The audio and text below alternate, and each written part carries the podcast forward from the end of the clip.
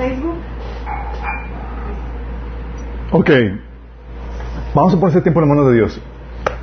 Señor nos hable, que Él atrás de mí, cada vez más y más hechos a la imagen de tu Hijo amado, Señor. Te rogamos, Padre, que tú hables detrás de mí, Padre, que tú nos enseñes, que abras nuestros corazones. Bendice a los que estamos aquí, a los que nos sintonicen y a los que vienen en camino, Padre. Te lo pedimos en el nombre de Jesús. Amén. Ok, estamos viendo la serie del culto a Dios, chicos, que es una forma corta de, o diferente poner el, término de alabanza y adoración, que es típicamente como se conoce el culto a Dios. Y la vez pasada estuvimos platicando acerca de el deber moral que todo ser humano tiene para rendirle culto a Dios. ¿Saben? Habíamos comentado que es un deber moral por, por, por justicia, eh, porque todo lo que tenemos proviene de Dios. O sea, valoras tu vida, valoras las cosas buenas que tienes y que disfrutas aquí en este mundo. Bueno, ¿quién quieres que, que te lo dio? ¿Quién crees que lo provee? Dios. Entonces, es por deber moral, pero también por verdad, porque habíamos platicado qué cosa o qué ser o qué, puede ser más valioso que, que, el Creador en la creación. Nada, absolutamente nada.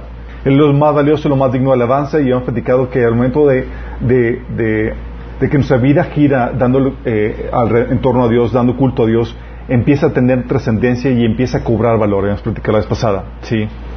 Eh, de hecho, uh, Apocalipsis 4.11 menciona, digno eres Señor Dios nuestro de recibir la gloria, la honra y el poder, porque, y aquí menciona el por qué, porque tú creaste todas las cosas, por tu voluntad existen y fueron creadas. Entonces, por el hecho de existir ya es, y que tú existas y que estemos aquí, eh, te, da una responsabilidad moral de darle gloria a Dios, pero no solamente por la creación, sino porque la redención que, tuvimos.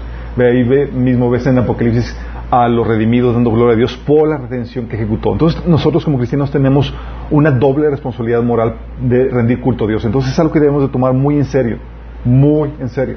Sí. Pero llega la pregunta, ¿cómo rendimos culto a Dios? ¿Qué expresiones nos enseña la Biblia para, para mostrar ese amor, esa adoración a nuestro Dios?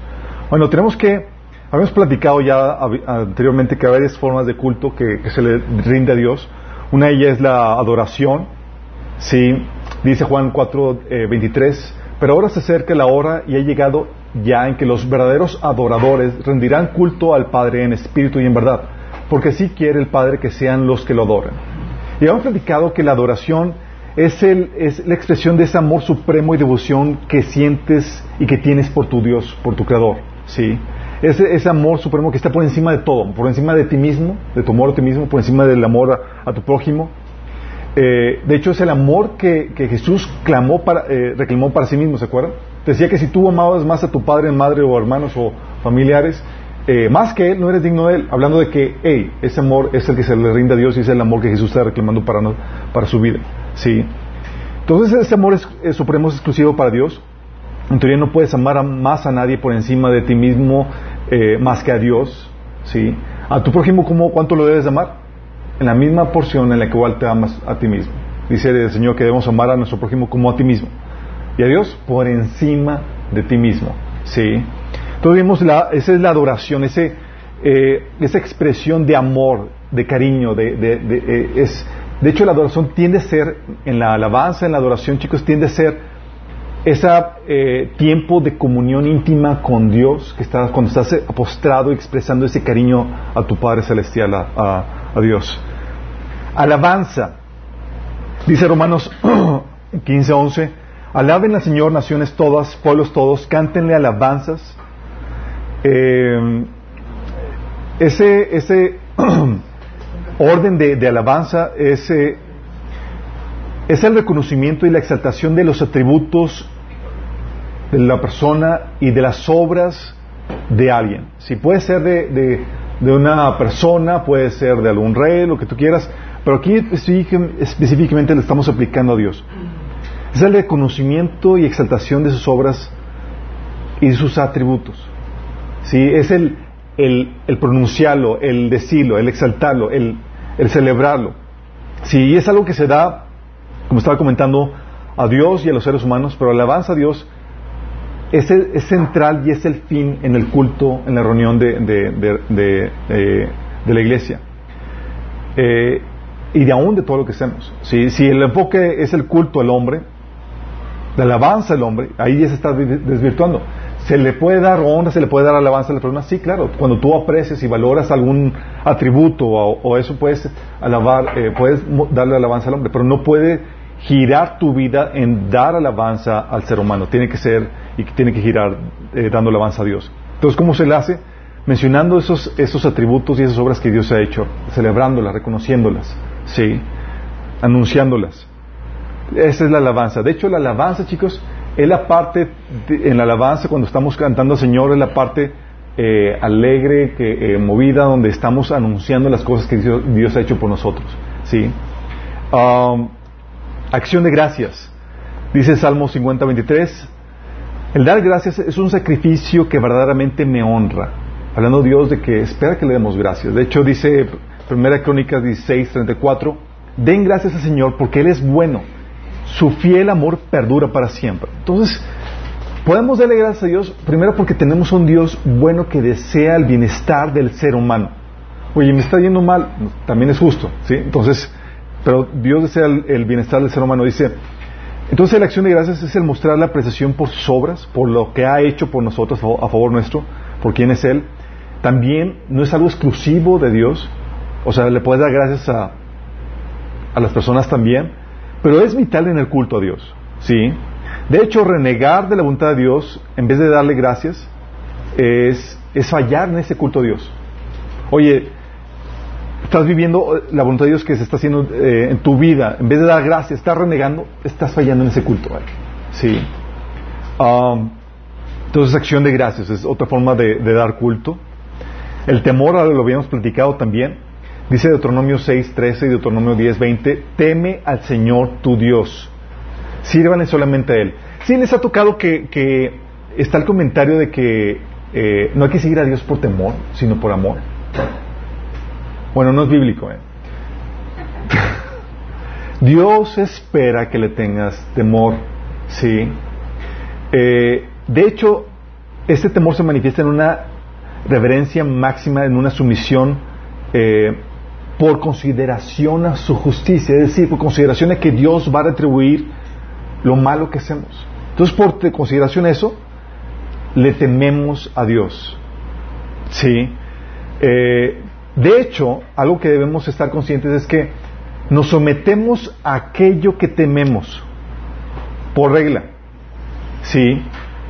El ser humano se somete a aquello que teme. Por eso Dios debe ser aquello a lo que más teme uno. ¿Por qué? Porque si temes algo más, por ejemplo, dices, es que le tengo miedo a Satanás. No, no, debes de controlar tu temor en cuanto a eso.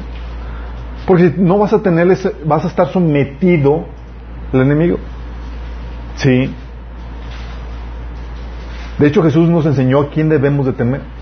No al que destruye el cuerpo y después ya nada puede hacer, sino al que tiene la capacidad de destruir el cuerpo y el alma en el infierno. Es decir, al único que debemos de temer es a, nuestro Dios. Tenemos que temer, temer a alguien más que a Dios. Fíjate en esto, temer a alguien más que a Dios es fallar en darle culto a Dios. Oye, le tengo algo, tengo más miedo a alguien que no es Dios. Bueno, aquello que tú temes, ¿qué crees? Le estás dando culto. Porque el temor es una forma de dar culto a algo. ¿Estamos entendiendo? Entonces, temor. Servicio. Dice Colosenses 3:17, todo lo que hagan, de palabra, de obra, háganlo en el nombre del Señor, dando gracias a Dios el Padre por medio de Él. ¿Sí? Hablando de todo el trabajo y la, labor que se hace, que hacemos como, como ser humanos, que debe ser en servicio a Dios. ¿Sí?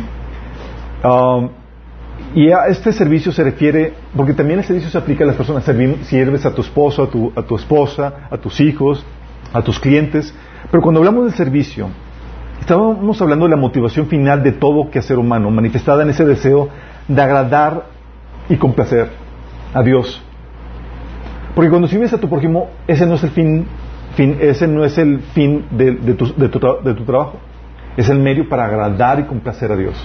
De hecho, Tú sirves, eh, Tú sirves, ¿sabes? El ser humano termina sirviendo siempre a aquel a quien busque complacer, aquel de quien espera la promoción, ¿sí?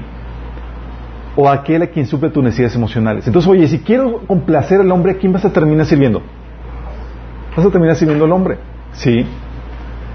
Por eso, chicos, vivir para agradar a, a alguien más que a Dios también es fallar en tu culto a Dios. Y es dárselo a quien, aquello que te motiva. A veces el, propósito final de, tu servicio no es agradar a Dios, no es complacer a Dios. A veces el propósito final es conseguir dinero, por amor al dinero. ¿Y sabes a quién le estás dando culto? Al dinero. De hecho, Jesús decía, hay dos señores. Sí. A partir del Nuevo Testamento, cuando ya se iba a acabar la, idolatría, el paganismo y demás, el, el problema entre cristianos iba a ser Dios o el dinero. Pero no vemos a cristianos hincados, arrodillados o alabando al dinero, sino viviendo con la motivación de conseguirlo él, de, conseguir más dinero. Sí. Entonces cuando vives para agradar a alguien más que a Dios, fallas en tu culto a Dios y se lo das a aquello que te motiva en esta vida. En teoría tu motivación debe ser agradar a Dios. Si no te motiva eso y lo que te motiva es el dinero, ¿a quién crees que le estés dando culto? ¿Vamos entendiendo? Honor. Dice 1 Corintios 6:20, fueron comprados por un precio, por tanto honren con su cuerpo a Dios. Dios espera que le honremos. ¿Con qué? No tengo dinero, tienes un cuerpecito. Dios espera que lo honres. Sí, con lo que tienes. Y cuando, honrar se refiere a tratar con respeto a algo como muy valioso, es darle un trato especial por lo valioso y importante que es. Es ahí donde las cosas de Dios adquieren un sentido de, eh, de solemnidad, en el sentido que reciben un trato especial. ¿Sí? De hecho, por ejemplo, ese era el trato, en Levíticos 19:32, Dios te, pide eh, cómo debe ser el trato a los mayores. Ahorita no lo platicamos, pero te da una idea de, de la honra que se le da a los mayores. Dice, ponte de pie en la presencia de los ancianos y muestra respeto por las personas de edad. O sea, como respeto, como una honra, era ponte de pie cuando, cuando entra. Qué fuerte, ¿no? Ahorita más o menos lo practicamos, cuando llega alguien y es persona de edad, además te paras y lo saludas, en teoría. Pero eh, es un mandato que, o sea, es un trato especial, donde lo respetas, donde le das un, ese trato privilegiado. Es algo que Dios te pide también para los padres, pero la honra máxima se le da a Dios. ¿Sí? Y es parte de ese culto que le, que le damos a Dios. Estas son las formas de culto, chicos. Entonces, cuando hablamos de, oye, hay que rendirle culto a Dios, no solamente estamos hablando de alabanza, de adoración, estamos hablando de acción de gracias, estamos hablando de temerle, estamos hablando de, vivir para servirle, estamos hablando de honrarlo. ¿Vamos? Entonces, como estamos diversificando este asunto del culto a Dios, ¿verdad? Pero, ¿qué herramientas nos da Dios para ejercer este culto? ¿Qué, qué nos ha dado Dios para poder dar este culto? Uno es tu corazón, que estamos hablando cuando hablo de tu corazón, estamos hablando de tu mente, tus sentimientos, tus emociones, tu voluntad. Dice Isaías 29:13, este pueblo me alaba con la boca, me honra con los labios, pero su corazón está lejos de mí. O sea, tenía la actividad del quehacer, pero su alma, su corazón, lejos. ¿Te ha pasado que estás alabando, adorando a Dios con la letra y tú estás en otra cosa? Haz de cuenta. Tienes la forma, estás cantando Señor, pero tu corazón está lejos de Dios. Sí. O estás cantando estás con la lista, chin, tengo ese pendiente, ahorita saliendo voy a hablarle a esta persona y esto lo Si, te ha pasado solamente... me ha tocado. Solo Dice, eh, también tu corazón, tu cuerpo. Sí. Dice Romanos 12, 19. Así que hermanos, os ruego que por la misericordia de Dios, que presenten Teis vuestros cuerpos como sacrificio vivo, santo, agradable a Dios, que es vuestro culto racional. Sí. En la nueva versión internacional, en vez de culto racional, habla de tu adoración espiritual. La nueva traducción viviente menciona es la verdadera forma de adorarlo. ¿Qué hace el Señor? Dice que te presentes tu cuerpo. ¿Para qué? Para servicio de Dios, para obediencia de Dios. Sí. Entonces, tu cuerpo, de hecho, dice otro pasaje que no presenten su cuerpo como instrumentos de iniquidad, sí, para hacer lo malo. Entonces tu cuerpo es esa herramienta, ese medio de, por el cual llevas a cabo tu, el culto a Dios, tu espíritu también. Juan 4:24 dice, Dios es espíritu y quienes lo adoran deben hacerlo en espíritu y en verdad. Y déjame explicarte qué onda con esta frase de que debes hacerlo con espíritu y en verdad. Sabes, cuando antes de que llegaras a Cristo, la Biblia menciona que, estábamos muertos espiritualmente, muertos en nuestros pecados. Y eso te hablaba de que tu espíritu y el espíritu de Dios estaban desconectados. Sí, estaba muerto tu espíritu, estaba desconectado de Dios. Y Dios quiere que si quieres adorarlo, lo hagas en verdad y en espíritu. Es decir, que tu espíritu se reconecte con Dios, vuelva a la vida para que vuelva a alabar a Dios espiritualmente. Sí.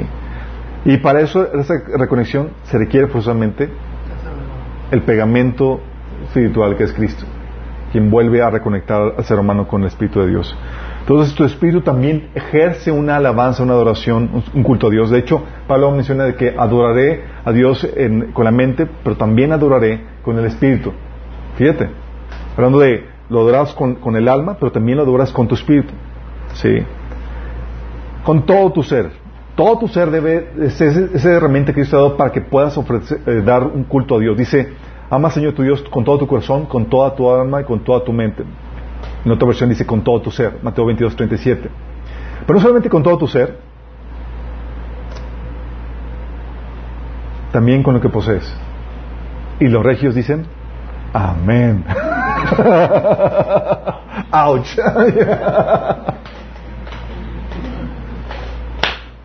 Dice Proverbios 3:9, honra a Jehová con tus bienes. Voytelas. Sí, también con lo que posees. O sea, normalmente con lo que eres, no solamente con tu ser, con lo que se te ha dado, con tus posesiones. Y fíjate, y va más allá de tus posesiones. ¿Sabes con qué más? Con tu familia y tu descendencia. Voytelas con tu familia y tu descendencia. ¿Se acuerdan la famosa frase de Josué? Famosa frase de Josué. Dice, pero si a ustedes les parece mal servir al Señor, eligen ustedes mismos a quién van a servir. A los dioses que sirvieron sus antepasados o a los otros, al otro lado del río de Eufrates, o a los dioses de los amorreos en cuya tierra están ustedes ahorita. Por mi parte, mi familia y yo serviremos al Señor. Josué 24, 17. También lo mismo hizo Dios con Abraham. ¿Se cuando estaba platicando, eh, cuando el Señor le iba a platicar que iba a destruir Sodoma y Gomorra? El Señor le dice, uno no no escogido a Abraham y que Abraham va a enseñar a sus hijos a obedecerme y a temerme. Hablando de también sobre la descendencia. ¿Por qué? Porque eh, el culto a Dios no solamente se da en tu ser, se da con lo que tú tienes y también con tu descendencia lo que tú inculcas, lo que tú enseñas, ¿sí? A tus hijos, a tus descendientes. Es parte de, ese, culto de Dios. Oye, si yo honro a Dios y yo amo a Dios y tú no le enseñas lo mismo a tus hijos, estás faltando en esto. Porque en teoría tú debes de criarlos en el temor y en la demostración del Señor, en, en, el temor de Dios. ¿Sí? Y fíjate que aquí este Josué no le dijo, bueno, voy a preguntarle a mi familia a ver si quieren o no. Es, no, no, yo como cabeza de, mi familia, aquí en mi casa se va a honrar al Señor. ¿Sí? Es algo que el Señor nos enseña a, ejercer.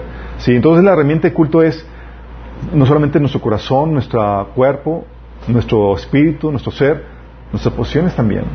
Y también la forma en que conducimos y dirigimos nuestra familia. Sí. Y ahora llegamos a las expresiones de culto. Eso va a estar interesante. Ok, son las herramientas, los que Dios nos ha dado para, adorarlo. Pero, ¿qué onda de las expresiones de culto? Porque hay diferentes formas en las cuales podemos expresar nuestra adoración, nuestra honra, nuestra alabanza a Dios. Vamos a ver las que encontré en la Biblia, tal vez haya más, pero les voy a enseñar esto. A mí se me hizo muy interesante la travesía de esto, porque hay cosas que ni siquiera me entendí muy bien. De hecho, tenemos que sacarle provecho a esto en nuestro culto cuando nos reunimos eh, en la primera sección de esta reunión, chicos. Primera forma, doxologías. Es una de las formas en las cuales tenemos para honrar a Dios. Pregunta, chicos. que es una doxología. ¿Alguien sabe?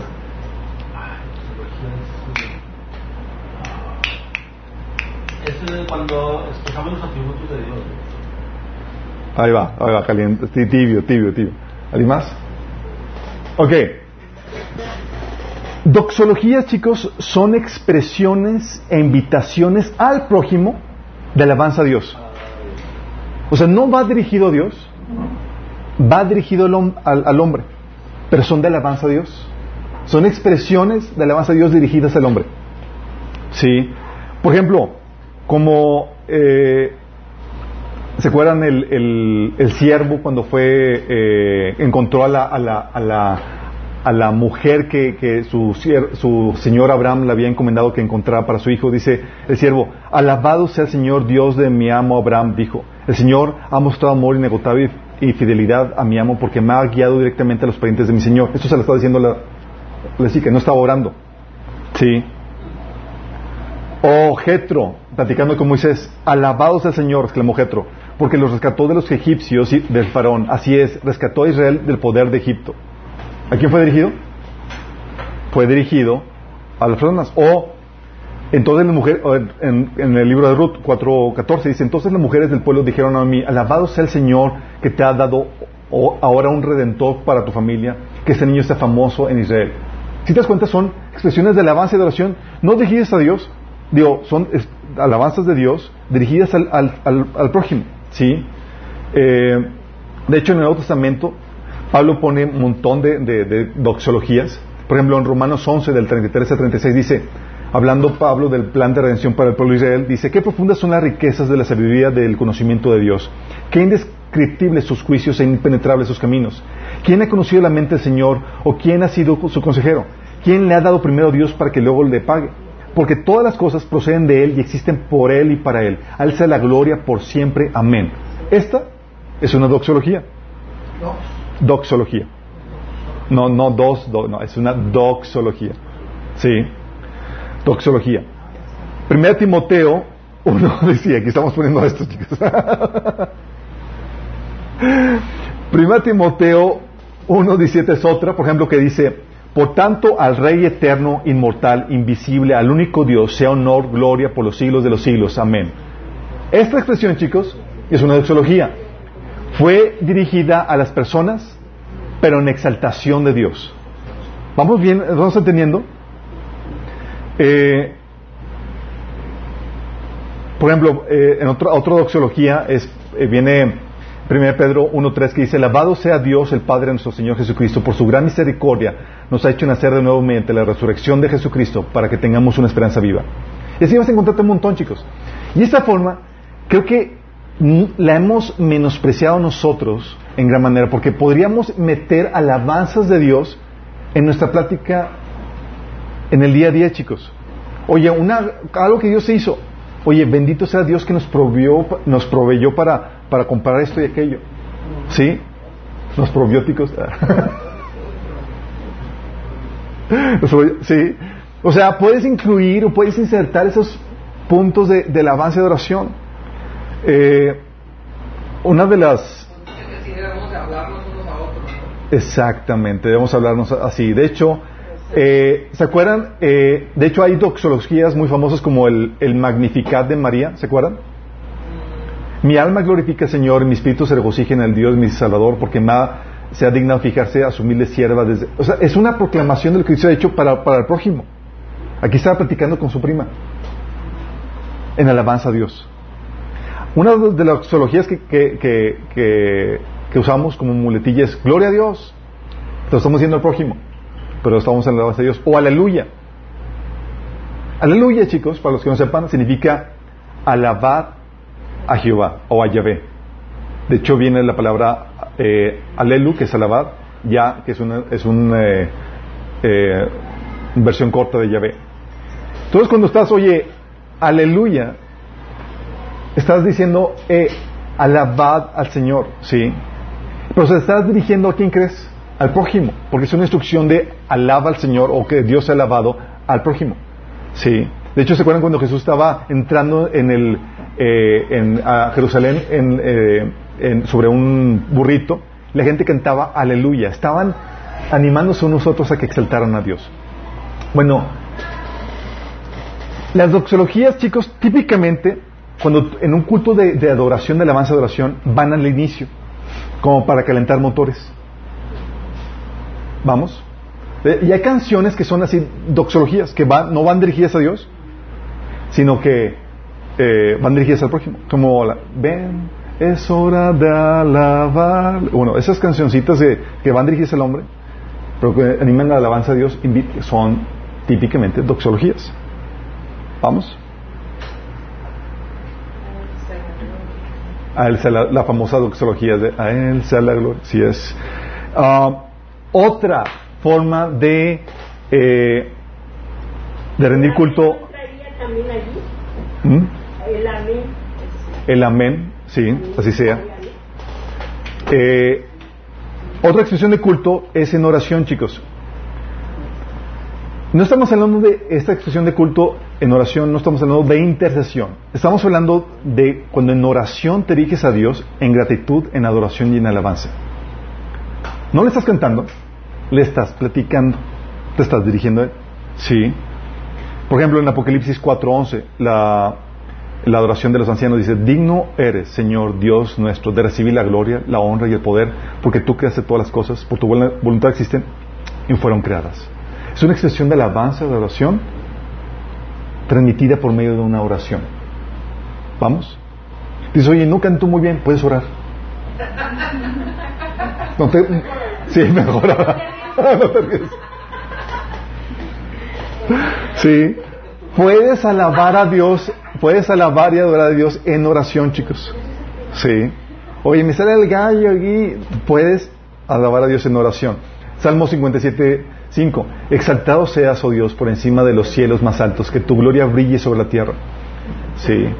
Eh, o, por ejemplo, Daniel. Daniel estaba orando. ¿Se acuerdan cuando le se, se le fue revelado eh, este, el sueño de Nabucodonosor?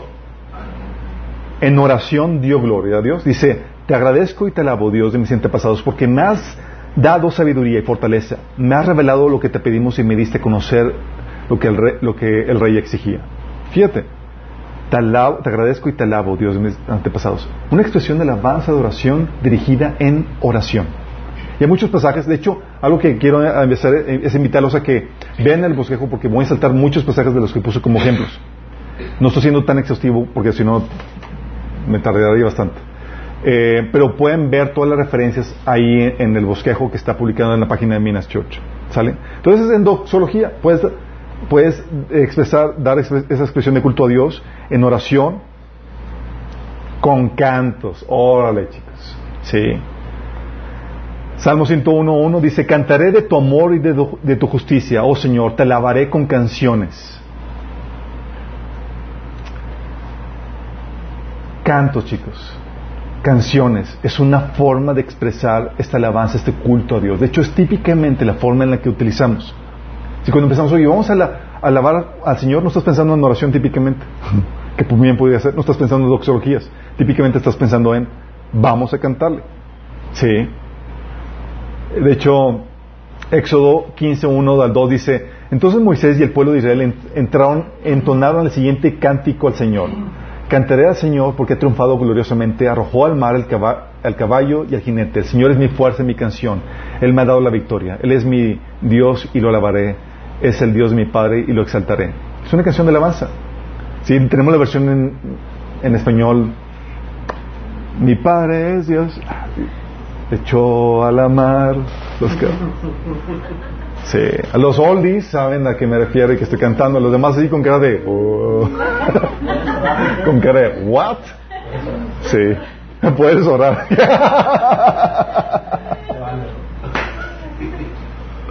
sí, dice Salmo 9:11, canten alabanzas al Señor que reina en Jerusalén, cuéntenle al mundo acerca de sus inolvidables hechos.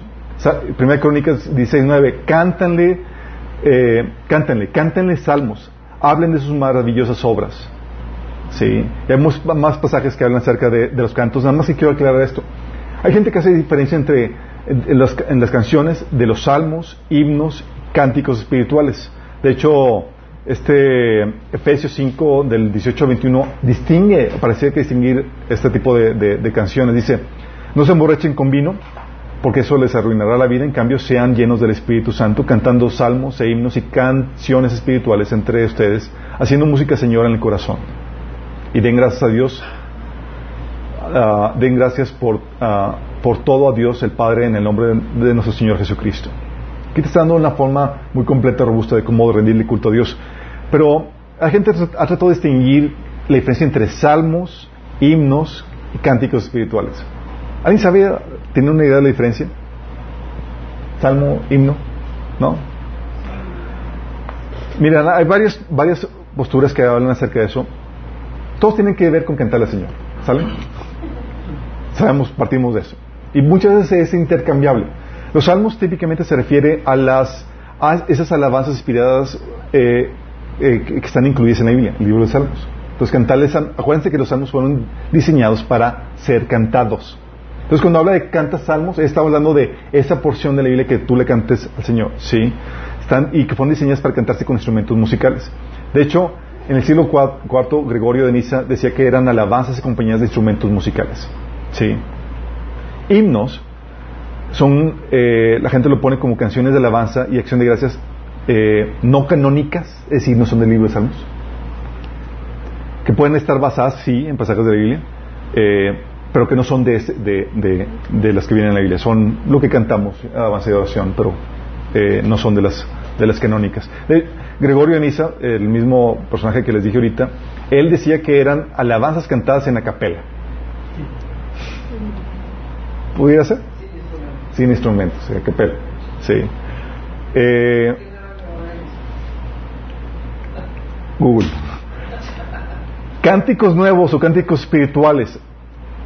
Aquí esos cánticos nuevos y cánticos espirituales, chicos, cánticos espirituales eh, típicamente la gente lo relaciona con, en la Biblia con los cánticos nuevos, que son cánticos espontáneos de alabanza a Dios. Estás ahí cantando además vete con la tonada que es seguir cantando Señor, ya no hay letra que cantar, entonces le, sigues de tu propia cosecha. Dice Salmo 33.3 entónenle un cántico nuevo de alabanza, toquen el arpa con destreza y canten con alegría. O Salmo 43, puso luego en mi boca cántico nuevo, alabanza a nuestro Dios. Sí. Este cántico nuevo son lo que le llaman los cánticos espirituales. Eh, dice Colosenses 3:16, la palabra de Cristo mora en abundancia en, vosotros, enseñándoos y exhortándoos unos a otros con toda sabiduría, cantando con gracia en vuestros corazones al Señor con salmos, himnos y cánticos espirituales, hablando acerca de esto otra vez. ¿sí? Chicos, es algo que quiero que, que, vayan más allá en su, en su culto a Dios, porque a veces no tenemos la letra o no tenemos la canción, pero tú puedes en tu corazón empezar a entonar un cántico nuevo al Señor. Sí. Y es algo normal. De hecho, cuando yo recuerdo que las primeras cosas que el Señor, cuando el Señor me, me rescató, la alabanza era, era así, bueno, sigue siendo mi delicia, pero estaba tan enfrascado en eso. Ahorita ya estoy más disperso con la Biblia y demás, pero cánticos nuevos era y me la cantando, sí. Eh, puedes empezar a, cantar nuevas cosas. De hecho, es algo que, ya he visto que mis hijos empiezan a hacer y, nadie les enseñó. Sí, empiezas a mí a, cantar o, Josías hacer sus cantitos y dices, órale, sí. Ah, también están, chicos, están los himnos, los salmos, los cánticos espirituales, pero también cantos en el espíritu. Cantar en el espíritu. Fíjate lo que dice Pablo, 1 Corintios 15, 14, 15, dice, oraré en el espíritu, pero oraré también con el entendimiento. Cantaré en el espíritu, pero cantaré también con el entendimiento. ¿A qué se con cantar en el espíritu? Cantarle en lenguas. Puedes adorar a Dios en lenguas, chicos. Puede ser en lenguas, sí. En la actualidad, chicos, tenemos un montón de, mucho tipo de música cristiana. De hecho, eh, es muy similar a los tipos de salmos que hay. Hay salmos que son de alabanza, salmos que son de adoración, salmos que son de instrucción, salmos que son de meditación. Hay diferentes tipos de salmos. Igual música cristiana. Eh, hay eh, cantos cristianos que son de administración para ti, son para, para administrarte a ti. ¿sí? Hay otros cánticos que son eh, cantos de clamor. Sí. Rompe mi corazón. Sí, cosas de. Sí. Hay cantos de enseñanza, que son típicamente cantos que no son alabanza oración, pero tienen una enseñanza, un mensaje cristiano. Sí. Pero también están los cantos de alabanza, que hablan de, lo- de los atributos de Dios, de las obras que Dios ha hecho, y los cantos de adoración, que son los íntimos que expresan lo que hay en tu corazón, del amor que sientes por tu. ¿Vamos? Y hay que saber cuándo usar cada cosa, cada uno de ellos. Sí. Si nos pasáramos, por ejemplo, la reunión aquí cantando cánticos de enseñanza, realmente nunca entraríamos en la presencia de Dios. ¿Me explico?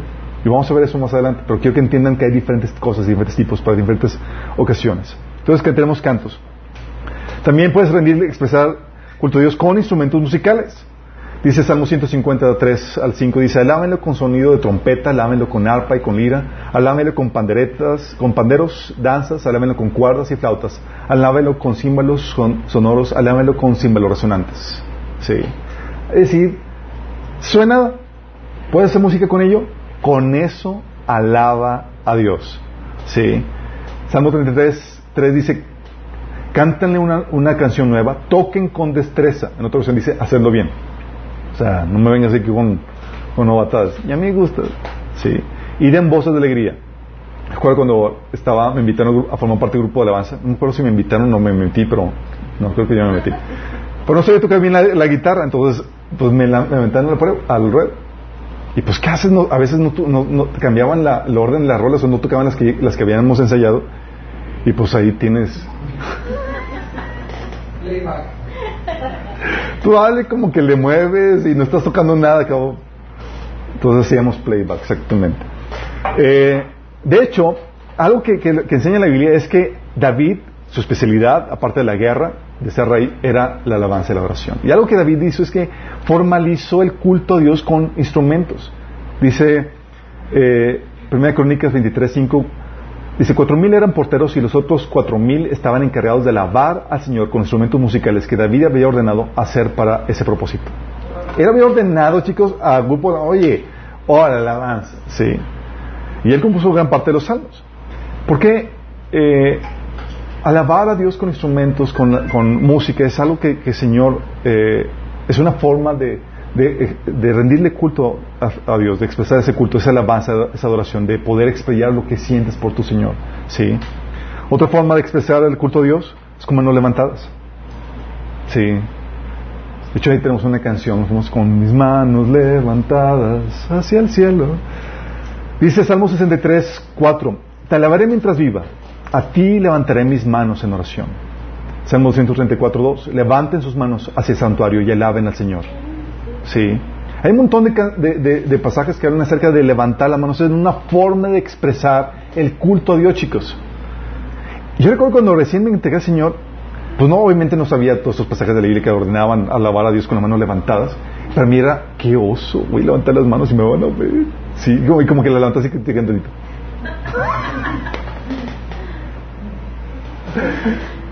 Soy yo o no. Solo todos saben yo, sí, chale. Pero,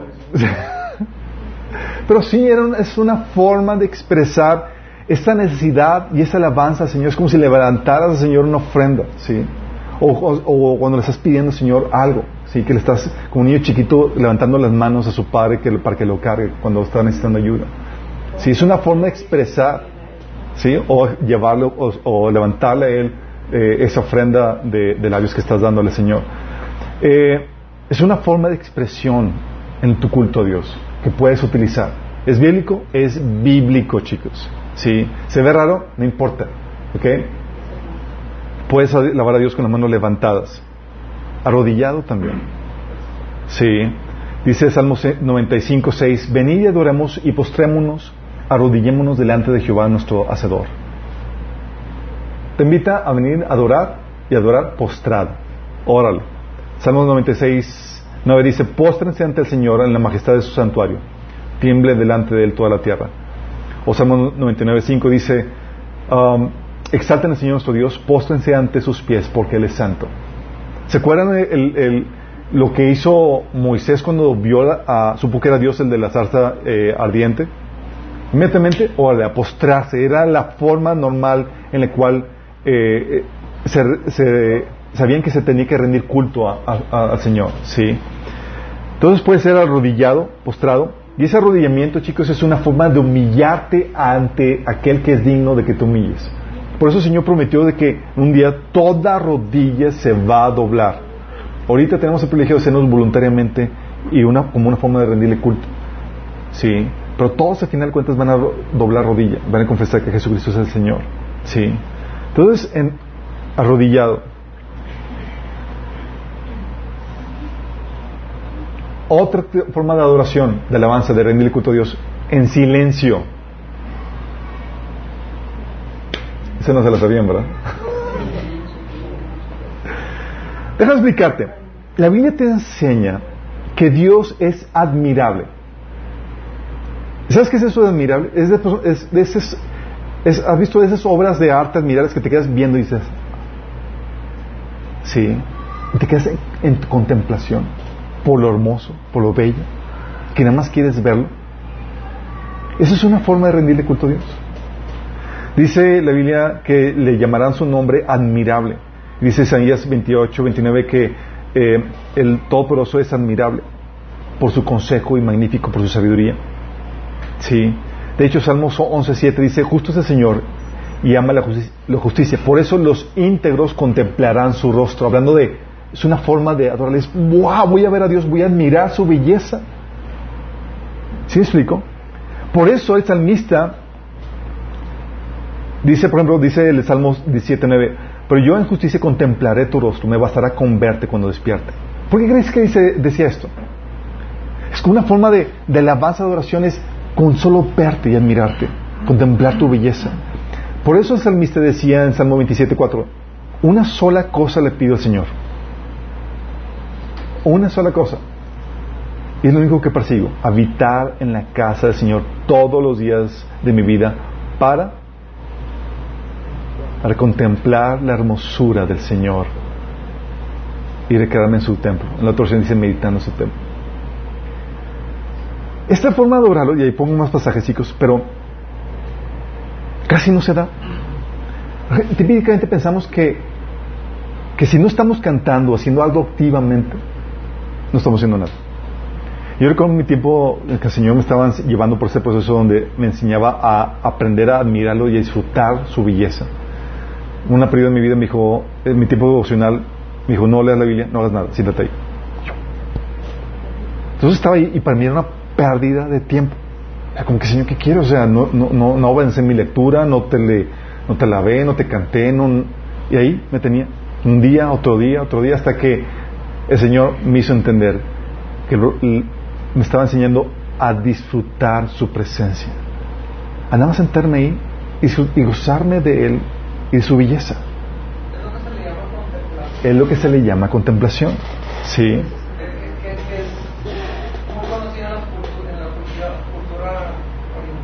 Y con contemplación no estamos hablando de dejar la mente en blanco. Estamos hablando de meditar en asombro por la belleza que tiene Dios en su ser, en lo que hace, en su palabra, lo que tú quieras. Dice, puede ser en su palabra, ¿sí?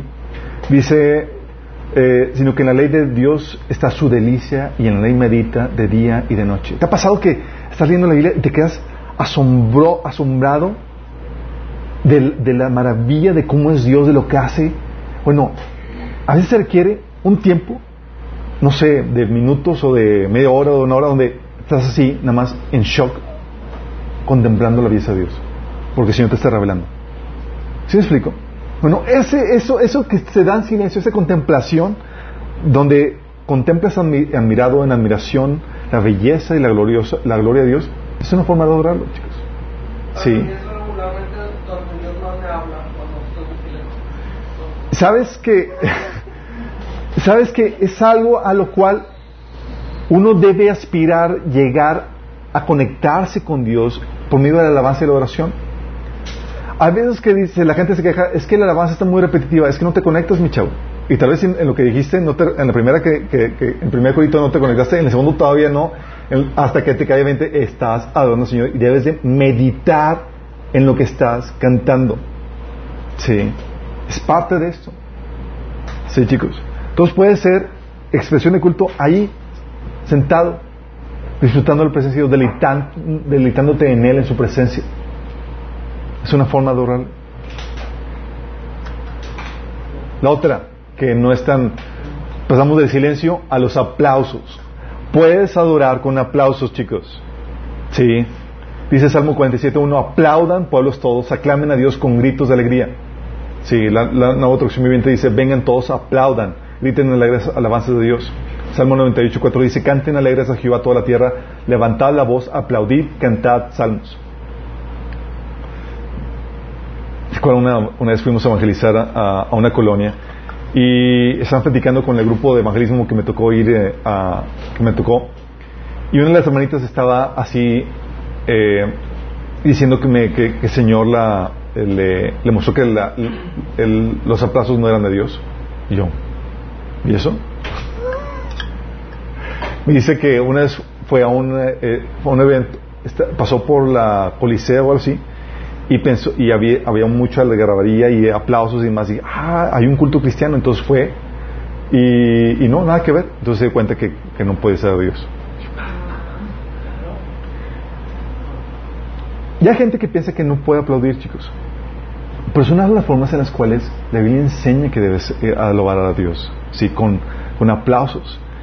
Recuerdo una vez fue, una- fue a visitar una iglesia y hay iglesias que tienen prohibido aplaudir. Sí. Recuerdo una vez pasaron, fue a visitar una iglesia para invitar a un amigo a que, a que a- me ayudara a compartir el evangelio en la escuela y, y hubo una presentación de niños.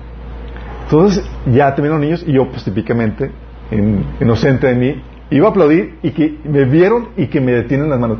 Dice, no, manito. Dice, saque su pañuelito y con los pañuelitos yo.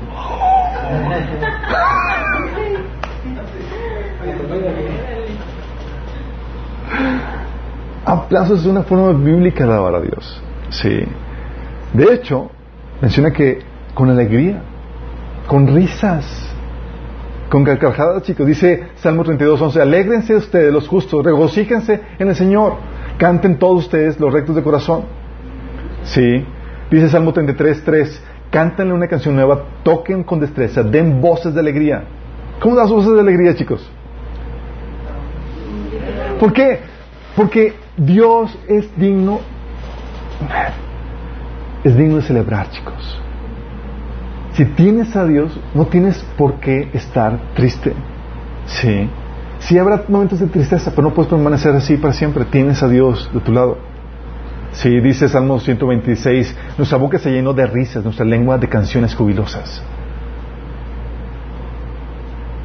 Dios espera que lo celebremos con alegría, con sonrisas, con carcajadas, chicos. Es una forma de expresión de culto. Oye, cuando sabes que Dios todo lo que ha hecho es para re- regocijarte, para alegrarte. Sí.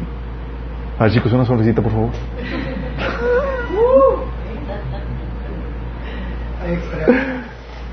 Dice la Biblia, hablando de extremos, que otra forma es con gritos, en voz alta y con aclamación.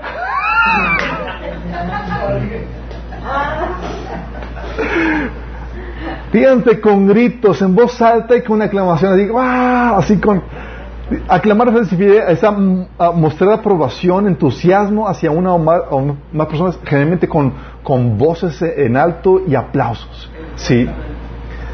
Salmo 47.1 dice, aplaudan pueblos todos, aclamen a Dios con gritos de júbilo. Imagínate. Con gritos de júbilo, órale. Que eres, o sea, no se va a sí, pero, pero fíjate, ponte a pensar en esto. Es una expresión natural que el hombre tiene cuando hay algo que te causa gozo. La gente que, oye, déjame explicarte, oye, los partidos de fútbol meten gol y la gente grita, aplaude, salta y demás. Y dices, oye, ¿quién le enseñó? Fueron a la escuela, a, la escuela hay una- un taller de, cómo celebrar un gol de tu partido, digo, de, de- de tu partido de fútbol. Nadie les enseñó.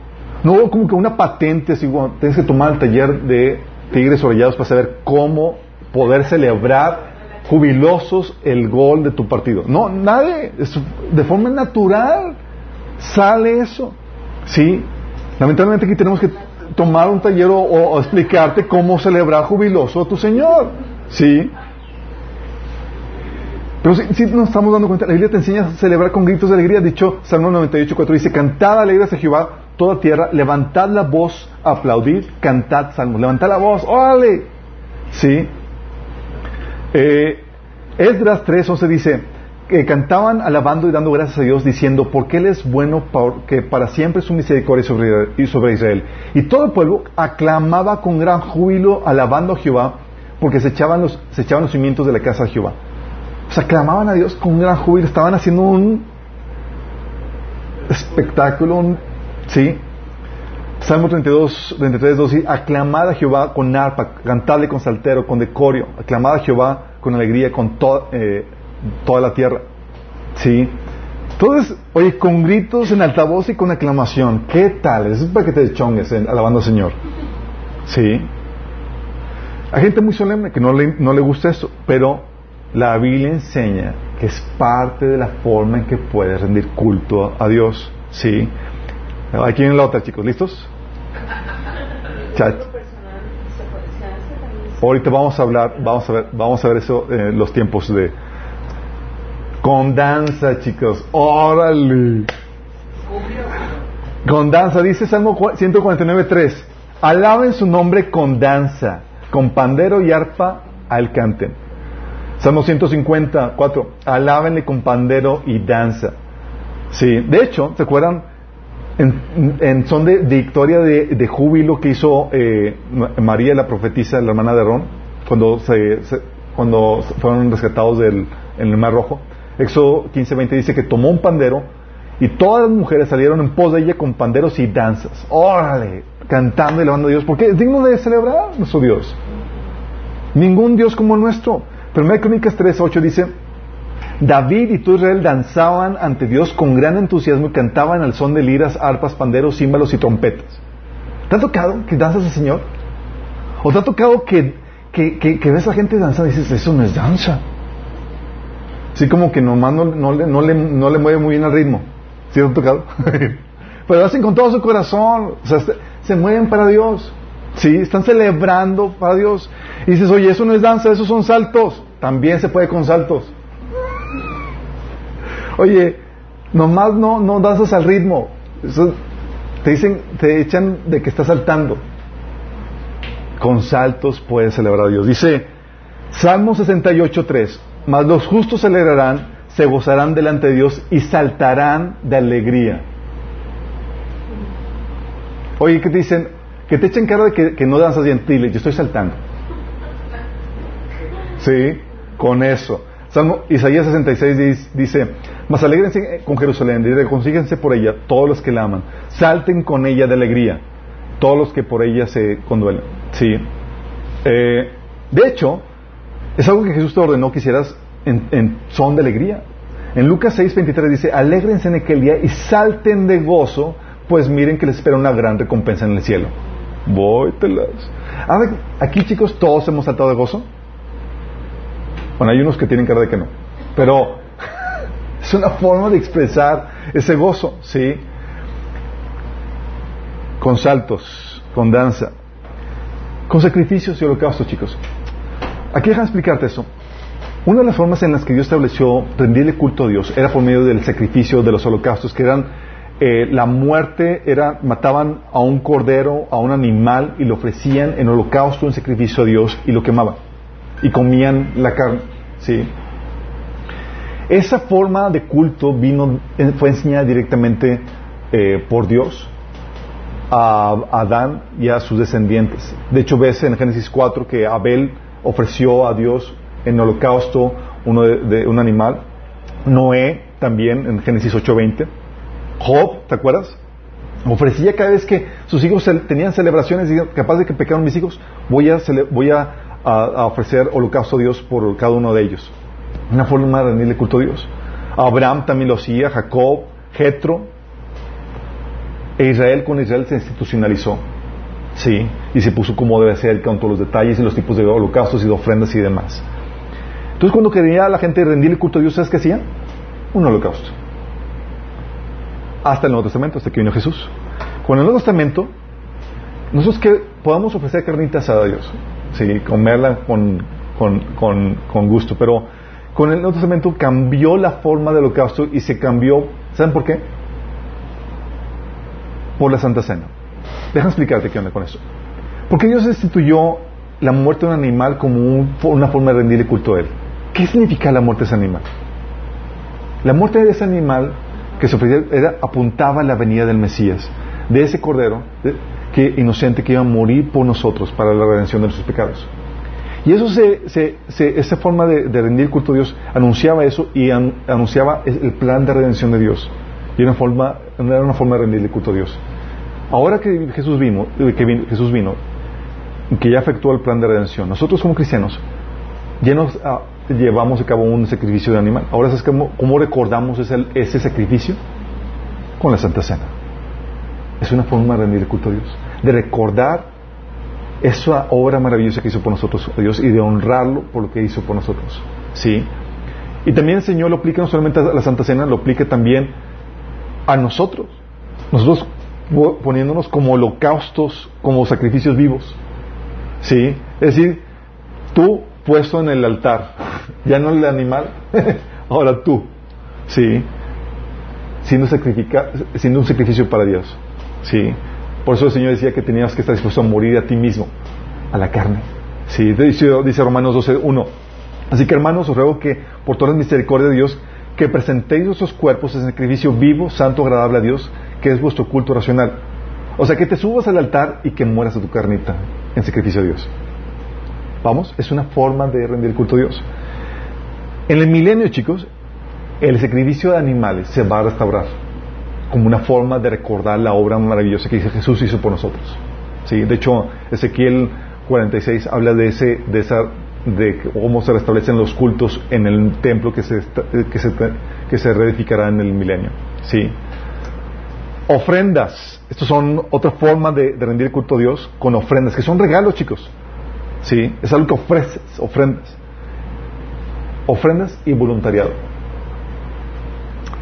Hay un pasaje que me gusta mucho y que refleja muy bien esto. ¿sí? Dice, eh, a ver si lo tengo aquí. Ah. Es Éxodo 35, del 4 al 27, dice, Luego Moisés le dijo a toda la comunidad de Israel, esto es lo que el Señor les ha ordenado. Junten una ofrenda sagrada para el Señor. Que todas las personas de corazón generoso presenten al Señor las siguientes ofrendas. Empieza a dar una lista de ofrendas y lista de necesidades que tenemos para la obra de Dios. ¿Sí? Luego dice, vengan todos los que sean hábiles artesanos y construyen todo lo que el Señor ha ordenado. Entonces es una invitación a ofrendar con cosas y con tu trabajo.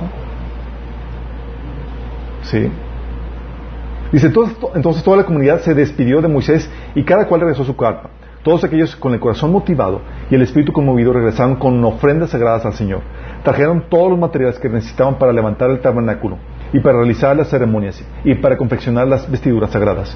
Y vinieron todos los que tenían corazón dispuesto, tanto hombres como mujeres, y trajeron al Señor sus ofrendas de oro y un montón de artículos.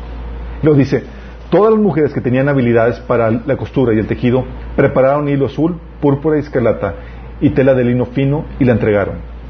Todas las mujeres de buena voluntad pusieron en práctica su habilidad para hilar el pelo de la cabra.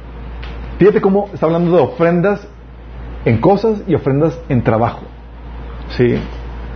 Son esos regalos que das a Dios, esas que Señor, quiero ayudar, quiero contribuir en tu causa, en tu obra. ¿Qué haces? Aquí va mi ofrenda. ¿Sí? Eh, de hecho, dice ahí en el capítulo 36 que llegaron a, ofrendar tanto que Moisés dijo, ya párale, ya. ¿Sí? Aquí no hemos llegado a ese nivel, chicos. Pero... Sí. Pero esas ofrendas, chicos, es una forma de expresar ese amor y esa alabanza, ese culto a Dios. De hecho, ¿sabes en el milenio que van a venir haciendo las naciones? Las naciones como forma de culto a Dios es que van a dar ofrendas. Dice eh, en el milenio y en, el, y en la nueva tierra, dice, las naciones que hubieran sido salvas andarán a la luz de ella y los reyes de la tierra traerán su gloria y honor a ellas, tendrán sus riquezas como ofrenda. Señor, aquí está, un regalo para ti. Sí. De hecho, Salmo 27 del 10 al 11 dice, los reyes de Tarsis y las, y las costas traerán presentes, los reyes de Seba y, las, y de Seba ofrecerán dones, todos los reyes se postrarán delante de ti, todas, todas las naciones te servirán. O Isaías 66, 12 que dice, esto dice el Señor, yo le daré a Jerusalén un río de paz y de prosperidad, las riquezas de las naciones fluirán hacia ella. ¿Por qué? Porque van a traerlo como ofrenda. Oye, amas a alguien, ¿qué haces? Típicamente se lo manifiestas con un regalo. Oye, te traje esto. Sí. Parte de la ofrenda. De hecho, eh, la Biblia nos enseña, hablando de ofrendas, que es algo que también se da en el Nuevo Testamento. Es una forma de, de, mostrar tu amor a Dios y a su causa. Sí. Por eso Pablo decía en 2 Corintios 9, 7, cada uno debe dar según lo que haya decidido en su corazón, no de mala gana ni por obligación, porque Dios ama al que da con alegría. ¿Por qué? Porque Dios, Dios quiere que, que sea una expresión genuina de tu amor y devoción por Él, no por obligación ni porque te lo están cobrando. Por eso Pablo decía, eh, ¿vas a ofrendar a la iglesia? Es una oportunidad de, rendirle culto a Dios. Sí, y con, con, ofrendar a la iglesia estamos hablando de ofrendar a los hermanos necesitados, ofrendar a los, a los obreros eh, que están trabajando para el Señor, etc. Sí, es parte de eso. Ofrendas entonces, es otra forma de rendir culto a Dios, dando. Sí. ¿Qué tanto amas a Dios? También se manifiesta con el dar. También con nuestra atención y obediencia, chicos. Porque dice, ah, pues yo doy, vale. Sí. Pero se acuerdan de Saúl, que decía, no, pues ya, yo rindo culto a Dios, yo sacrifico, sacrificio, sacrifico todos los animales, doy todas las, eh, canto y hago todas las formalidades, pero su corazón estaba mal. Fíjate lo que dice Pablo, digo, este Samuel a, a Saúl. 1 Samuel 15 del 22 al 23. Samuel respondió, ah, porque, contexto, Saúl le había ordenado a Saúl, Samuel había ordenado a Saúl que fuera a destruir a una nación, los somalecitas, y no la destruyó. ¿Y sabes qué hizo? Dejó vivo a los animales para ofrecer holocaustos y ofrendas a Dios. Dice Samuel, ¿qué le agrada más al Señor? ¿Que le ofrezcan holocaustos y sacrificios o que obedezcan lo que Él dice? el obedecer vale más que el sacrificio y el prestar atención más que la grasa de carneros. La rebeldía es tan grave como la adivinación y la arrogancia como el pecado de la idolatría. Y como tú has rechazado la palabra del Señor, Él te ha rechazado como rey. ¿Por qué, chicos? Porque también se le rinde culto a Dios con tu atención a su palabra y tu obediencia. Por eso Jesús dijo, si ustedes me aman, obedecerán mis mandamientos. Juan 14, 15. ¿Sí? Y también en este man, oye, pero ¿vas a obedecer perfectamente los mandamientos de Dios? No, obviamente. Vas a querer. Pero en eso muestras también el amor a Dios, en tu lucha contra el pecado. Cada vez que te levantas, lo que estás diciendo, Señor, te amo. Es un culto a Dios, tu lucha contra el pecado. ¿Sí? Romanos 8, del 2 al 13 menciona que es un deber que tenemos nosotros. ¿Sí? Ese, hacer esa lucha que tenemos contra la naturaleza pecaminosa. Porque cuando te entregas o cuando dejas de luchar, eres vencido por ella. Y vuelves como la perra, digo, como el perro y como, la cerdo, y como el cerdo. Según de Pedro 2.20. También lo honras con tu fe. Creerle a Dios, chicos, es una forma de rendirle culto al Señor. Porque primero Juan 5.10 dice, el que cree al Señor el que, cree el Hijo de Dios tiene el testimonio en sí mismo. El que no cree a Dios le ha hecho mentiroso. No honras a Dios con tu incredulidad. Una forma de honrar a Dios, de darle culto a Dios, es con tu fe. Que no le cree a Dios le ha hecho mentiroso porque no ha creído en el testimonio que Dios ha dado acerca de su Hijo. ¿O se acuerdan cuando Dios le reclamó al pueblo de Israel en números 14, 11 que dice, ¿hasta cuándo esta gente me seguirá menospreciando? ¿Hasta cuándo se negarán a creer en mí a pesar de todas las maravillas que he hecho entre ellos? tu incredulidad hace que Dios se sienta menospreciado, no lo honra. Te falta, estás faltando en tu culto a Dios. También lo honras con, eh, eh, otra expresión de culto es con tu servicio, con el vivir y el servir, eh, con, tu, con, tu, servicio y el vivir para Dios. Vivir para Dios, chicos, aquí estamos hablando de, de ceder tu dirección, la dirección de tu vida a Dios y de vivir con una motivación de agradarle y traerle gloria. ¿Por qué? Porque, fíjate lo que dice Juan 12, del 42 al 43. Sin embargo, muchos de ellos, incluso muchos de los jefes, creyeron en él, pero no lo confesaban porque temían que los fariseos los expulsaran de la sinagoga. Preferían recibir honores de los hombres más que de parte de Dios. Es decir, preferían la aprobación humana. ¿Por qué? Porque cuando busca la aprobación de los hombres por encima de Dios, ¿sabes a qué le, rindes, a qué le estás rindiendo culto? A los hombres. A los hombres. ¿Y sabes qué Dios va a poner así para que, para que te pulas y que perfeccione, y para perfeccionarte en el culto de Dios? Malos líderes. Malos líderes. Gente que te va a criticar, gente que va y te así, ay, o sea, me desaprueban y demás. Eh, es a mí, a que me quieres, te tienes que agradar, es a mí. Porque si no estás fallando en el culto de Dios, ¿a quién quieres agradar? Sí, de hecho Pablo decía en Romanos 2.29, una persona con un corazón transformado busca la aprobación de Dios, no de la gente. Sí, o Gálatas 1.10 dice, queda claro que no es mi intención ganarme el favor de la gente, sino el de Dios. Si mi objetivo fuera agradar a la gente, no sería siervo de Cristo. ¿Por qué la motivación determina si realmente si eres siervo de Dios o no? Sí. ¿Y a quién quieres agradar? De hecho, la motivación de, de quién busca la aprobación y también para la gloria, si vives o no para la gloria de Dios, como la motivación final de lo que haces. Mateo 5 dice, dice, dejen que sus buenas acciones brillen a la vista de todos para que todos alaben a su Padre Celestial. Porque la motivación de lo que hacemos y lo que vivimos, chicos, debe ser para la gloria de Dios como tu motivación final. Sí. Otra forma, jurando o pactando por su nombre o ante. Jurando o pactando. ¿Te acuerdas que Jesús dijo que no, no, no juréis por nada? Sino que tú sí sea sí y tú no sé no. Pero al mismo tiempo los que estudian la Biblia saben que la Biblia ordena jurar en nombre de Dios.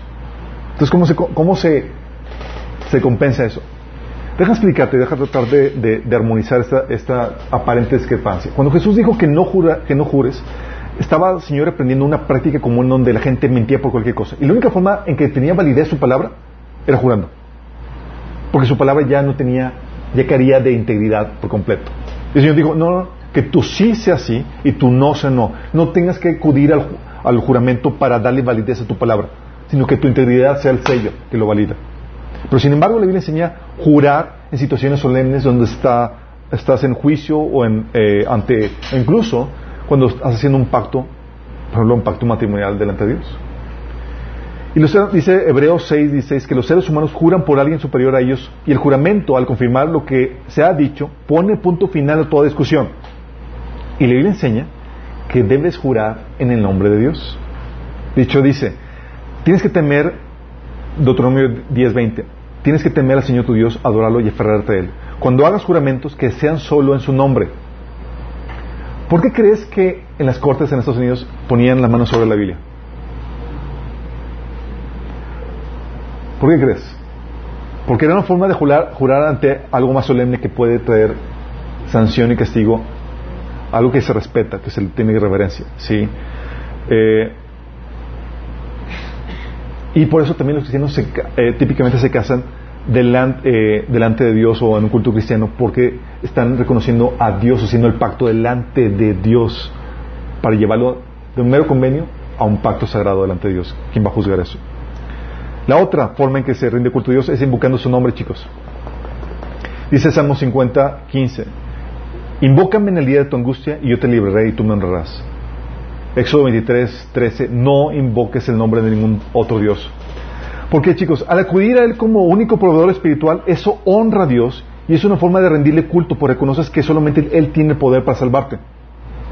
Si invocas a otro ser, te estás fallando en culto a Dios. Estás, estás deshonrando a Dios, estás diciendo, no tiene el poder.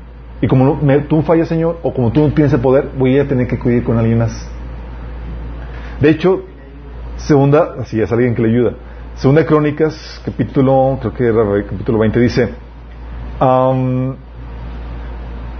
eh, una persona que eh, dejó abandonar a Dios y fue, eh, recurrió a otros medios y le dice el profeta, Ah, porque dice que los ojos de Jehová contemplan toda la tierra para mostrar su poder a favor de los que tienen corazón perfecto para con él. Dice, locamente has hecho con esto, porque de aquí en adelante habrá más guerra contra ti. ¿Por qué? Porque no buscó a Dios. Sí.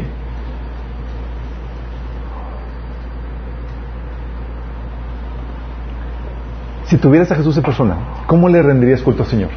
Tienes a Jesús aquí. Dije, oye, el Señor viene hoy. Estuvimos en los tiempos bíblicos. Y lo vamos a recibir en la casa. ¿Qué harías?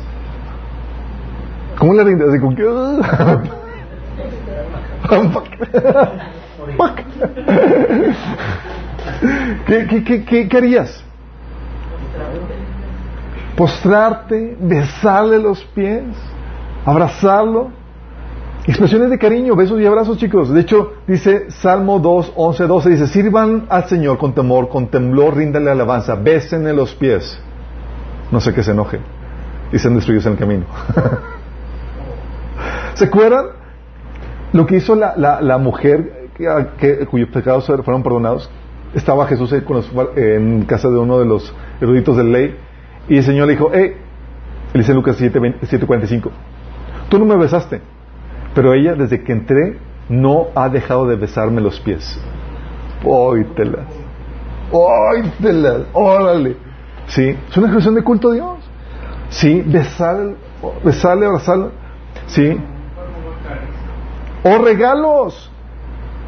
Vestidos, perfumes, etcétera. De hecho, tienes ahí mismo que es, eh, está eh, en Lucas 20 en Mateo 26 del 6 al 13 derramó sobre Jesús una, eh, un, un, eh, perfume carísimo, al punto de que los discípulos estaban enojadísimos porque era un desperdicio de dinero. Ninguna expresión de amor, de adoración, devoción a Dios va a ser suficiente para retribuir lo que el Señor ha hecho, chicos. Ninguno va a ser suficiente. Desde el punto que Jesús reprendió el enojo de los discípulos que se habían enojado porque por la obra de, de- que había hecho la, la mujer eh, al derramar el perfume sobre él. Y Jesús dijo, eh, este, esta obra, a donde quiera que se predique el Evangelio, se va a mencionar lo que ella hizo para memoria de ella. ¿Sí entiendes lo importante de esto? Estas son expresiones de culto, chicos. Tenemos un buen para poder deleitarnos y gozarnos en eso, Señor, ¿no? Lugares de culto, en privado, chicos. Sí, hay lugares en privado. Que dice Mateo 6, 6, mas tú en privado cierra tu cuarto, ¿sí? Y ahí que está tu padre en privado te va a recompensar. De hecho, es lo que Daniel hacía. Tenía su, su momento de, de adoración, de exaltación en privado. ¿Alguien ya ha agarrado? eh, Si no, hay momentos, chicos, donde tú debes aprender a ser íntimo y romántico con Dios en privado. Si sabes tocar guitarra, ahí cantale. Sí. Aunque te salga desafinado, pones ahí en privado, queda muy bien eso. Sí. Puedes cantarle Señor. Ese tiempo de alabanza, de oración. Yo recuerdo, en mis tiempos devocionales, yo aprendí a, a intimar con Dios, de tener esos, esos momentos de alabanza, de oración. Y me fascinaban, era lo que atraía la presencia de Dios ahí donde yo estaba. Y disfrut- o sea, me, me deleitaba en alabar al Señor. Y recuerdo una vez, cuando los Walkman, ¿se acuerdan de los Walkman? Ahorita la gente nueva no sabe qué onda con, con los Walkman. Pero eran de baterías. Y recuerdo estaba en medio de la alabanza y la oración. Y se, se fue la batería. Yo, ¡No, Señor! Y pon la batería, Señor. Tengo que terminar esta alabanza. Y, me y vuelvo otra vez. Y yo, ¡ah, gracias, Señor! Fue, sí, en serio. Fue. Pero ¿cómo te chifla no a veces, Señor, con eso? En privado, en la congregación. Dice Salmo 22.2, proclamaré tu nombre a mis hermanos, en medio de la congregación te alabaré. Y hay muchos otros pasajes, chicos. La alabanza en la congregación está ordenada, chicos. Y es algo que tú y yo debemos de, de tener como prioridad. Porque todo lo demás tú recibes. Y aquí, en la alabanza, el tiempo de, de y oración es el lo que tú das al Señor. Y no se trata de si te gusta o no te gusta, no es para ti. ¿Sí? Dice Salmo 22, 25, te alabaré en la gran asamblea. Sí. En público también, chicos. Salmo 57, 9. Te daré gracias, Señor, en medio de toda la gente. Cantaré tus alabanzas entre las naciones. Órale. No solamente en la congregación, fuera de la, congregación. Tiempos de culto. En la mañana. Dice Salmo 57, 8. Despiértate, corazón mío, despiértate, ira, eh, lira y arpa, con mi canto despertaré al amanecer. Órale, la alabanza tempranito en la mañana. ¿Quién aquí suele despertarse con alabanza de oración en sus tiempos devocionales? Mejor no levante la mano, porque luego me expongo a vitupero. Alabanza. En la noche también, chicos, dice la Biblia, dice Salmo 92, del 1 al 3. Cuán bueno, Señor, es darte gracias, entonar, oh altísimos salmos, a tu nombre, proclamar tu nombre, tu gran amor por la mañana y tu fidelidad por la noche. Órale, en la mañana y en la noche. ¿Sí? Pero hoy son dos veces muy poquitos. No, siete veces, órale. Dice Salmo 119, te alabaré siete veces al día porque tus ordenanzas son justas. Siete veces, no, yo quiero más. Todo el día. Salmo 35, 28, con mi lengua proclamaré tu justicia y todo el día te alabaré. Todos los días, te alabaré todos los días. Salmo 145, 2. Mejor ya, para siempre. Todos los días. Salmo 52, 9. Te lavaré para siempre, oh Dios, por lo que has hecho. Situaciones de culto. En prisión. Pablo y Silas. La noche. Hechos 16, del 24 al 25. En libertad. Romanos 6, 22. Sí. En abundancia. Isaías 60, del 5 al 6. En escasez ¿Qué aprender a adorar en escasez, Señor? Al Señor dice Habacuc 3, del 17 al 18. Aunque la higuera no florezca ni haya frutos en las vides, aunque falle, falle la cosecha de olivo y los campos no produzcan alimentos, aunque en el aprisco no haya ovejas ni ganado en los establos, aún así yo me regocijaré en el Señor, me alegraré en Dios mi libertador. Chicos, porque si tienes a Él, tienes todo. Y Él es, él es suficiente, aunque, aunque no tenga nada, motivo para alabar. Suficiente motivo. Sí. En alegría. Esta dice Santiago 5.13. ¿Está uno alegre? ¿Qué debe hacer? Cante alabanzas. Es más, en toda situación.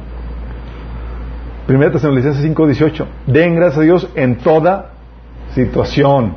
Porque esta es la voluntad de Dios para, para ustedes. Sí. Y aquí tengo que explicarte esto, chicos.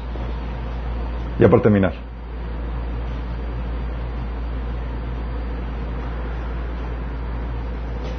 Estas expresiones tienen que ser efectivas y para que sean efectivas tienen que ser habiendo aceptado la obra de redención de Jesús.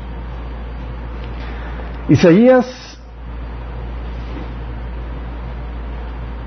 del 1 al de 1 del 12 al 18 dice, cuando vienen a adorarme, ¿quién les pidió que desfilaran por todos mis centros con toda esa, ceremonia? Dejen de, traer, dejen de traerme regalos sin sentido. El incienso de sus ofrendas, de sus ofrendas me dan asco. Cuando en cuanto a sus celebraciones de luna nueva y de día de descanso y de sus días especiales de ayuno, todos son pecaminosos y falsos. No quiero más sus, piadosas reuniones. Están hablando Dios de que todo su, el culto y todo lo que hacen para alabarlo es, oh, ya, me tienen alto fastidiado. ¿Sí? ¿Por qué? Porque dice ahí en ese pasaje que estaban viviendo una vida en pecado, apartados de Dios. Y el Señor ahí mismo dice, hey, aprendan a hacer el bien, busquen la justicia y ayuden a los, oprimidos, defiendan la causa de los huérfanos y luchen por los derechos de las viudas. Vengan ahora, vamos a resolver este asunto, dice el Señor. Aunque sus pecados sean como la escarlata, yo los haré blancos como la nieve. Aunque sean rojos como el carmesí, yo los haré tan blancos como la lana. Porque el primer acto, chicos, para tener una alabanza agradable a Dios es, tiene que pasar por la sangre de Jesús, quien te limpia de tus pecados. Sí. De hecho, Hebreos 10, 19, Hebreos 10, 29, 1 Juan 5, 10 habla acerca de que nosotros nos acercamos a Dios por la sangre de Jesús. No hay sangre, sacrificio no aceptado. ¿Sí? Porque oye, si te presenta el Evangelio y lo rechazas, todo lo que hagas, habiendo rechazado el Evangelio, está desaprobado de Dios. Cristo es el fundamento para construir todo lo demás. Sí, por eso dice el Señor, ¿Cuánto más castigo pensáis que, merecerá el que pisoteara el, Hijo de Dios y tuviera por inmunda la sangre del pacto con el cual fue santificado e hiciera afrenta al Espíritu de gracia? Es decir, ¿no quiere, no quiere aceptar la salvación? ¿No quiere la redención? No se acepta el culto a Él. Obviamente gente que no conoce el Evangelio. ¿Te acuerdan el caso de Cornelio? No conocía el Evangelio y su culto a Dios en su ignorancia era aceptado. Hechos 10 del 1 al 4 habla acerca de eso. Pero el Señor le llevó el Evangelio. Si lo hubiera rechazado, su culto, su, su ofrendas a los pobres y demás hubieran dejado de ser aceptadas a Dios. Entonces, aceptando la obra de redención de Jesús en rectitud, Salmo 119, 7 dice, te alabaré con rectitud de corazón cuando aprendí de todos tus juicios. De corazón, Salmo 138, 1, te alabaré con todo mi corazón, delante de los dioses te cantaré salmos. Y pagando un precio. Así que donde quiero terminar.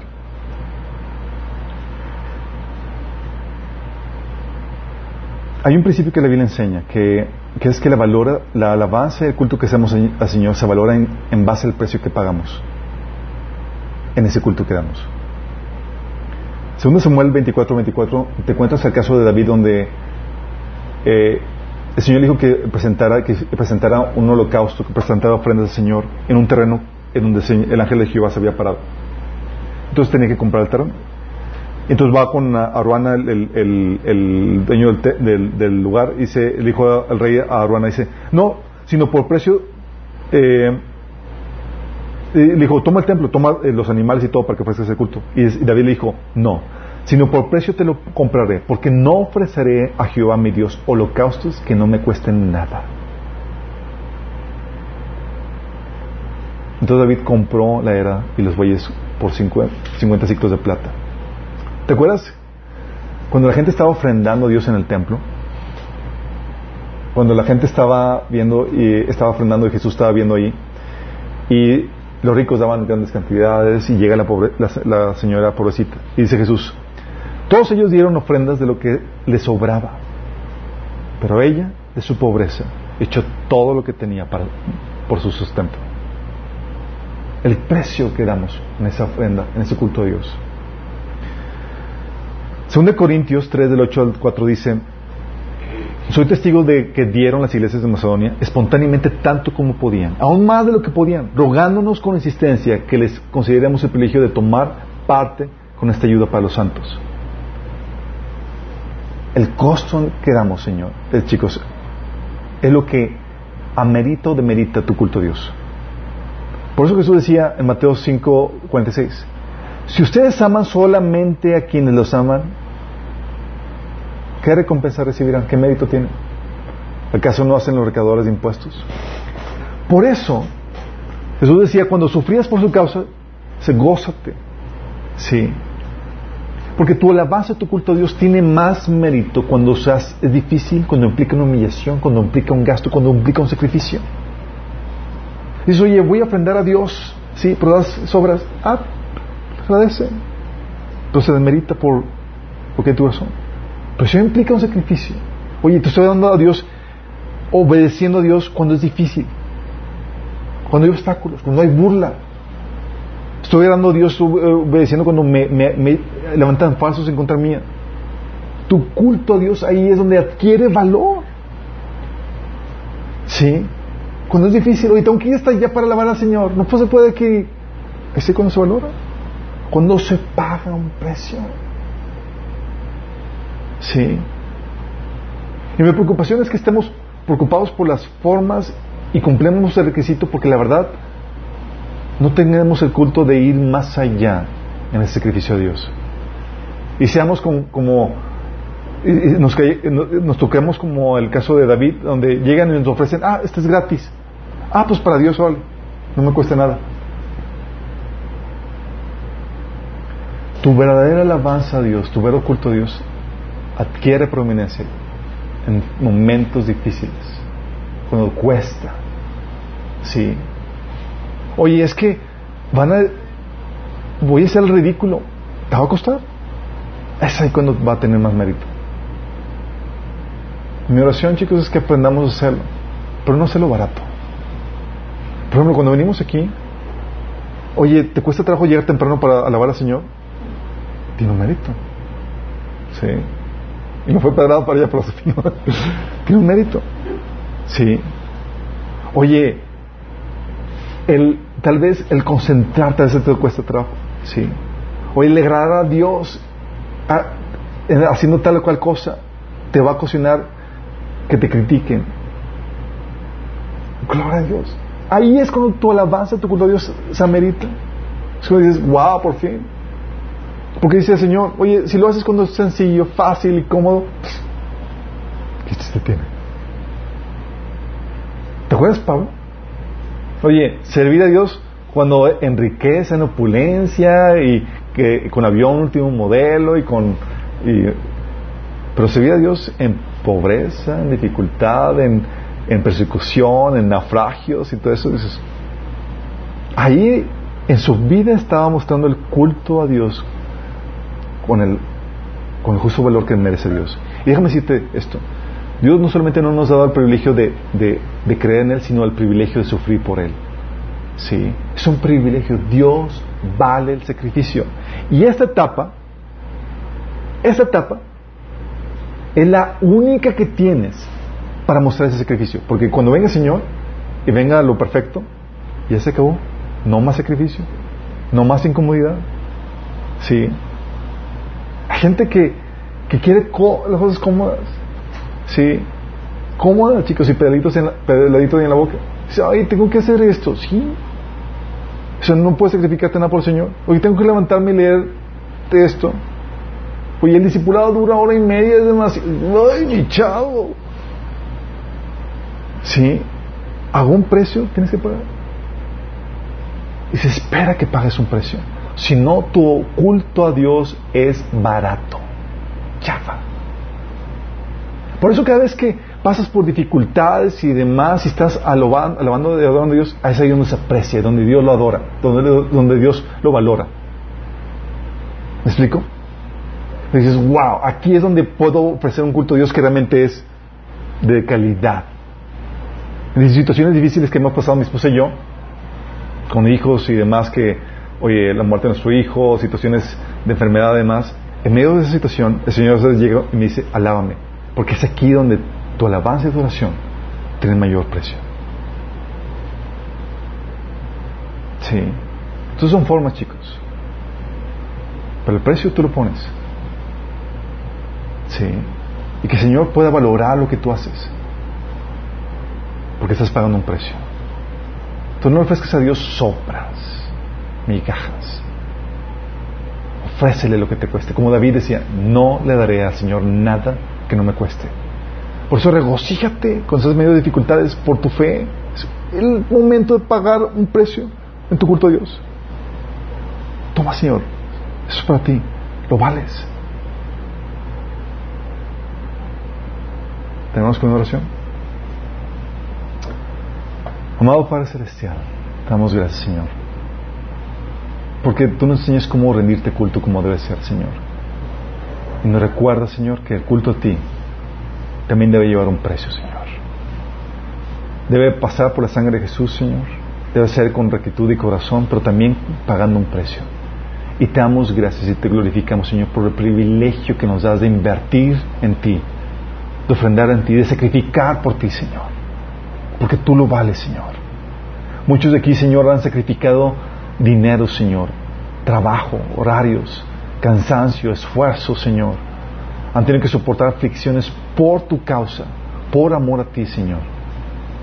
Y te damos gracias por el privilegio que nos das de mostrarte cuánto te amamos por causa de ello, Señor. Gracias, Padre, porque nos das el, el honor de sufrir por ti, Señor, de pagar un precio en el culto que te debemos a ti, Señor. Te alabamos, Señor, en nombre de Jesús.